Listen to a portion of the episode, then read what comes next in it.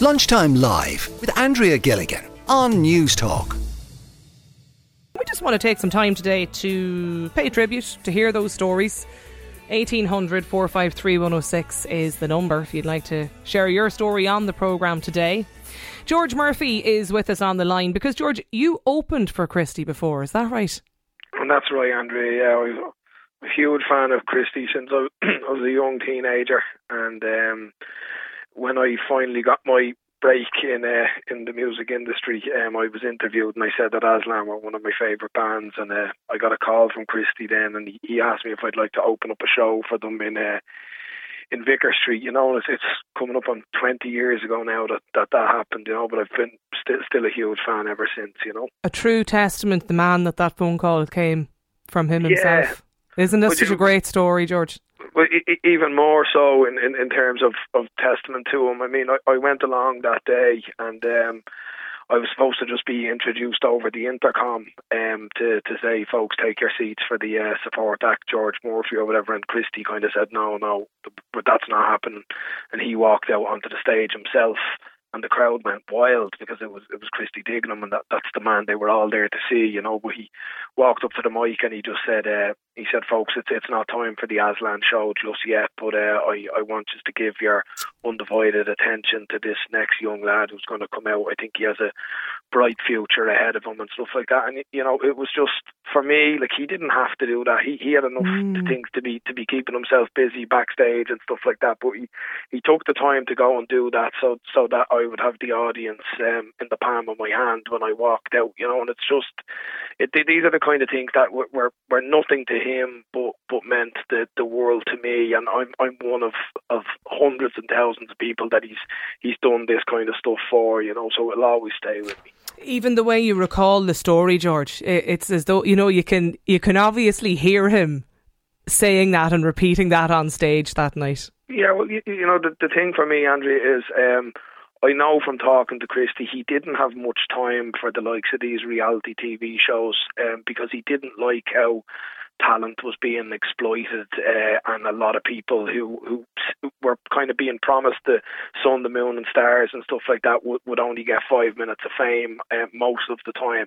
And I think he kind of wanted to take me under his wing a little bit and kind of say to me, you know, if you want longevity in this industry, it's going to be more than a flash in the pan, like that kind of stuff. And he gave me great advice. He came into studio with me. He was always willing to take my calls, and he gave me so many opportunities to open up for Aslan, the length and breadth of the country. And if it wasn't for that, I genuinely don't think I would have been able to carve out a career in this industry because it is tough and it is cutthroat. And you do need somebody who's kind of been there, done that, and worn the T-shirts to have your back. And I'm just delighted to say that for me, that was Christy, and he's just a hero of mine. I remember being backstage with him, and we were going out to sing Working Class Hero together, and he said, well, come on, we go in here and practice this. The room was a bit loud, and he opened the door. I'd never been in Vicar Street before, so he opened the door. I thought we were going into like another room, but it was actually the bathroom. And we went in, he put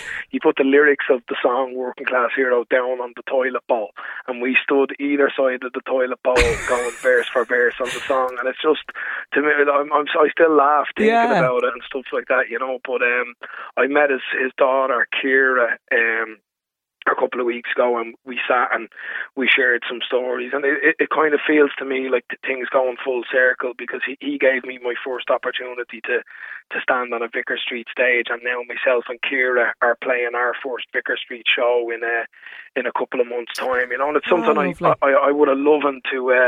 Would have loved Christy to be around for it, but I'm sure he'll be with us on the night in spirit, you know. Yeah, absolutely. So you're now going to gig at Vicar Street with Kiera in the coming weeks. Kiera's going to be my support act on the night. That's lovely. So. That's such a fabulous story, George. I'm sure you got I'm sure you were very upset when you got the news yesterday.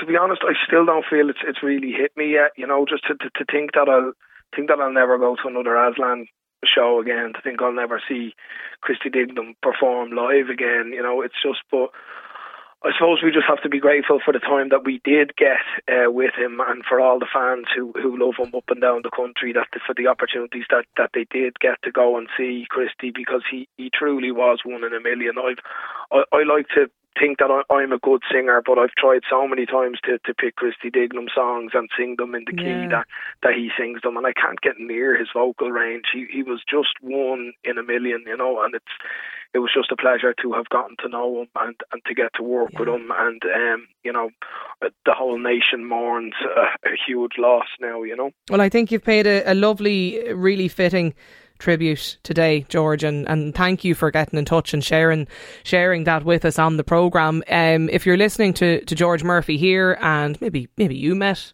Christy somewhere along the way at some gig, whatever your story, send it in to us. 087 1400 106 is the WhatsApp. Calvin O'Brien is with us as well, because Calvin, you recorded 2 podcasts with Christy in recent times.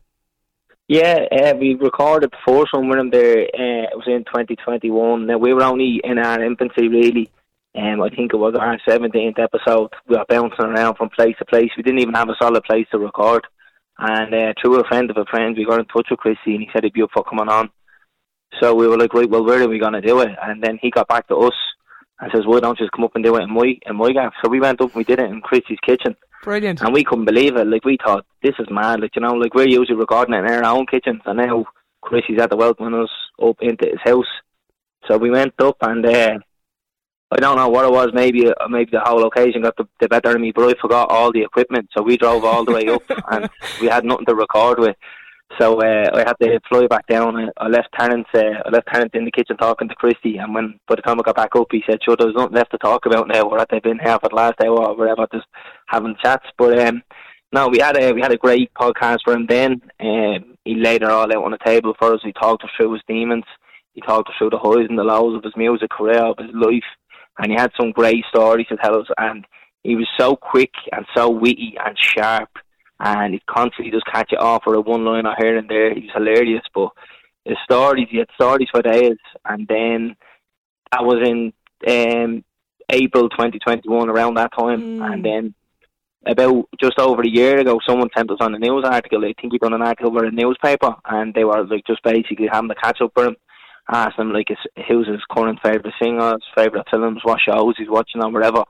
And that was grand. And in the end of it, he just plugged us and said, this podcast with these 2 lads from Dublin, blah, blah, blah. And we were like, Jesus, like, he didn't really have to do that. No one asked him to do it. He just did it. So, like, we reached out to him and we said, thanks for that. It was a nice plug and a nice mention for us. And would you be up for doing another episode now? We're actually signed with Galway. We're going to be in the studio. And he said, yeah, no problem. And the one regret we had from the first episode was that we didn't ask him to sing. But obviously, you knew the status of his health. You didn't really want to be pushing the boat out too much. The fellas had to invite you into his kitchen, you know what I mean? Yeah. So he said, I'll sing this time for you. And again, we had another great episode, great chat for him, loads of stories. And he ended up singing for us. And when you're just sitting there, literally face to face with the fella, and you can hear the talent and the range he has and how he can just switch it on, like, instantly.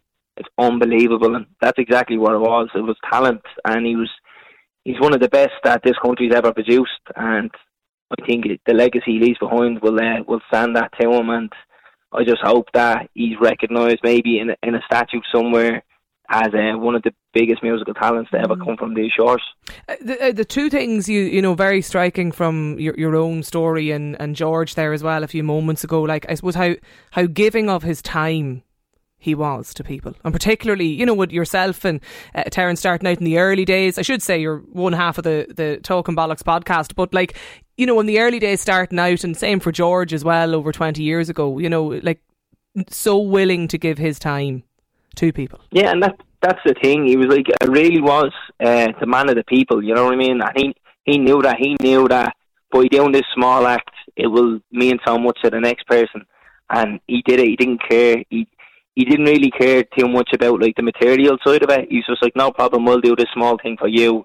Didn't look for anything in return, really, but he just knew that the domino effect that would have on then, you know, like, hopefully if the next person makes it up higher, they pass it back down again. And I know so many people who have stories of bumping into him, and he done this and he done that, and he always had time for people. And considering how big he was and the battles that he was having, that's a testament to him. Absolutely. 087 1400 106 is the number. If you're Aslan fan, you've travelled the country, you've gone to many gigs, let us know. If you've met Christy over the years, we want to hear your stories as well. Jason is on the line. Jason, he ended up in your house one day. How did that come about? Yeah, Andrea, it was back in 2005. Aslan were booked to play the Killybegs.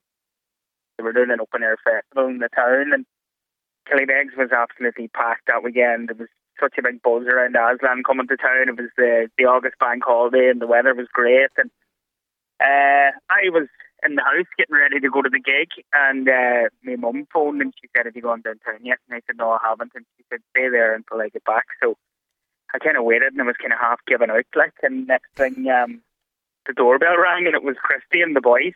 And what happened was, Mum was on the festival committee at the time, and she got a phone call wrong with the lads' transport, and that they were at Sligo Airport and they needed collected to get up to Killybegs.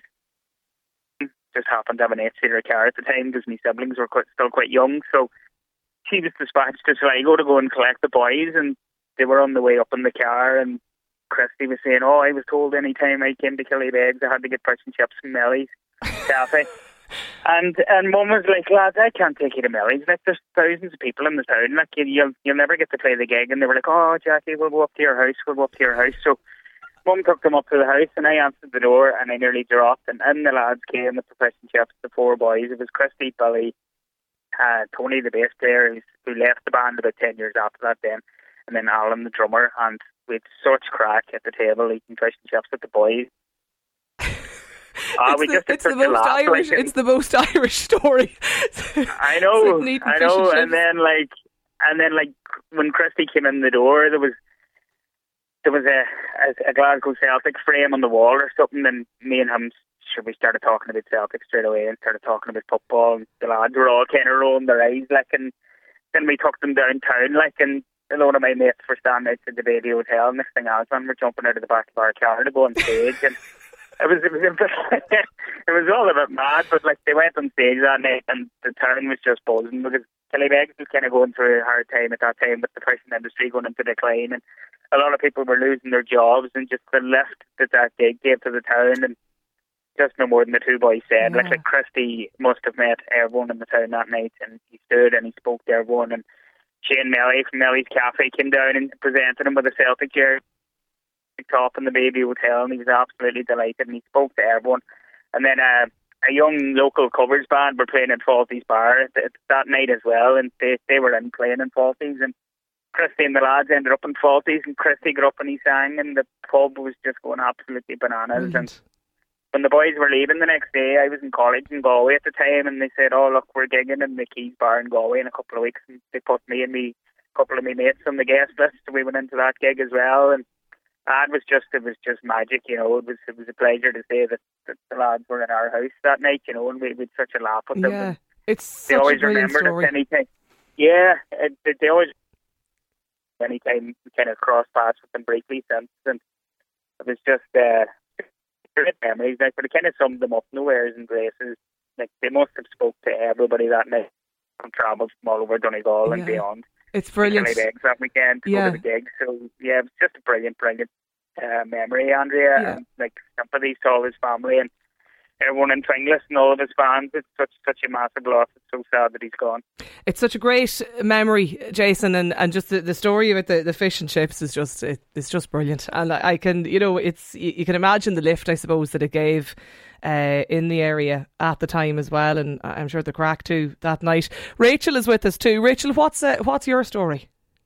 Hi, Andrea, how are you? Good. Oh, big Aslan fan. I've been travelling all around Ireland the last, I'd say, 15, 16 years to see the boys, and absolutely devastated at Christy's passing.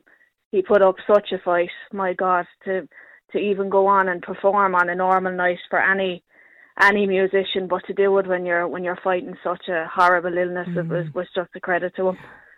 I met him a couple of times over the years. I always went looking for him after the show, and I was lucky enough I got to meet him twice on two different occasions, and it was always a pleasure. always so friendly. All the boys are in Aslan, but he always took time to talk to the fans and always appreciated the fans. And just going back to what George was saying, I don't ever remember an Aslan gig where Christy wouldn't thank the support act and tell the audience, you know, up and coming Irish musicians, follow them. And he was just an absolute inspiration, and the country is really mourning today at the loss of him, and sincere condolences to all his family and friends and band members and just all Aslan fans in general. It's a big loss. Yeah. Do you? How many times do you reckon, Rachel, you've gone to see them? Oh, I was trying to think about it. We went everywhere. Like, we're down in Tipperary, but they were always down around this way, and we'd go up to Vicar Street. We'd do the Christmas gigs every year. It was kind of the one Christmas night we looked forward to going out to. And I know Kiera is doing it this year with tickets got for us, just, I suppose, to keep up the tradition. But they were always between, like, Cork, Waterford, Tipperary, Kilkenny.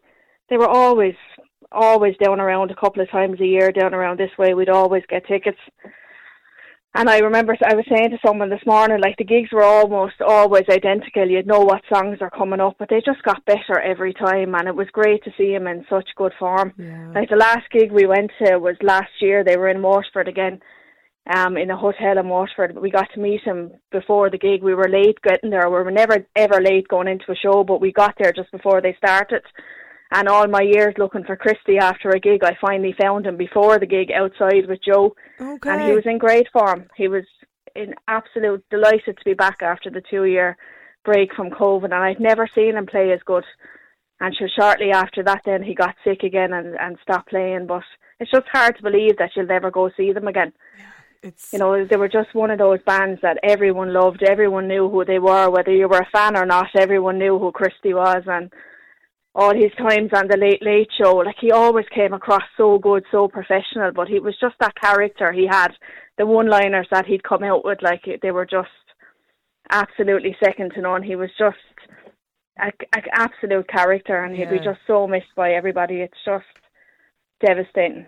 A very, you know, loyal, I suppose, fan base, and not even just that, but like even people who've, you know, gone to 1 or 2 gigs, and you know, they've been so generous with your time and taking the time to chat to people is the one thing I think that really comes across today from the stories that we've been hearing from you and Jason and Calvin and George as well. Another listener, we've been to so many gigs over the years, just absolutely devastated to hear the news yesterday. Another texter here, I have a lovely memory of the song Crazy World. In 2005 I was over playing shows in Majorca. I used to go to the bar called Strings on my break sometimes for a pint. There was a Danish band playing there. They knew me from the band that I was playing in while in Spain. They always used to sing Crazy World in my honour every time I made an appearance at the bar. One night I met a German over there, and the band played the song and we danced together for the first time ever. We danced to Crazy World. We're now happily married 18 years later. Lovely memories, and the song always that played a part in our relationship, says this listener. Mandy is on the line. What's your story, Mandy? Hello. How are you? Hi, how's it going? Good. What's your story today you wanted to pay tribute? Christy, what a man. Myself and my daughter Tammy, we both work in Beaumont Hospital. I'm a ward clerk, and my daughter is the secretary. And we got used to seeing him, you know, Christy going, coming in and out for his treatment, in and out of the hospital. And I stopped him one day because my daughter absolutely loves his Song for Catherine. She loves it, and it struck a chord with her. And she always said that she's going to play it at our wedding, going up the aisle. And she's getting married next year, the 1st of August. So I stopped him one day at the lift, and I said, "But Christy, my daughter is absolutely loves your song, blah, blah, blah." And Christy was like, "Oh, really? I'm so touched. My God, I'm delighted." He said, "That strikes a personal chord with me. That's my best work." He said, "It's on my personal album." And, you know, he was like, so grateful. He was so down to earth. And he said, "Do you know what? I'll go on up even better." He said, "I'll actually, if I'm around," he said, "I'll actually sing the song at our wedding. So that's you dope. Let me know when she's getting married and I'll sing the song at our wedding. And do you know what? He even left a voice note on my phone to play to Tammy, my daughter, because she wasn't around. She was up in her office. And because here I was, if you don't play this note now, Christy, she's not going to believe me. She'll think I'm winding her up, you know. And he was so nice. And later on that evening, he actually texted me again.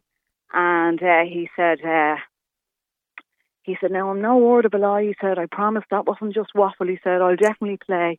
He said, I'm so touched. Thank you very much. He was such a down-to-earth man. Really, really was. I'm sure your daughter got some land when you played the voice note, did she? Oh, my God. Yeah. She was absolutely astonished now. She was like, really? That is so nice. So that song is definitely one for her going up the aisle. I mean, it always struck a chord, or a Song for Catherine. Yeah. So if anybody out there, have a listen to it. It's a great, great, great song and a tribute to his wife. So what a man and what a character. Even when he was in the hospital coming in for his appointments over the years, you know, we got used to seeing him around, and he was always holding court with somebody or a couple of people. You know, he was just a character. Yeah. Fantastic man, it really was, and genuine, down to earth. Everyone wanted to chat to him as well. That's such a great, brilliant story, Mandy. Thanks a million for sharing that with us here on the programme today. And as you said, I know your daughter have that at some stage playing during the wedding too.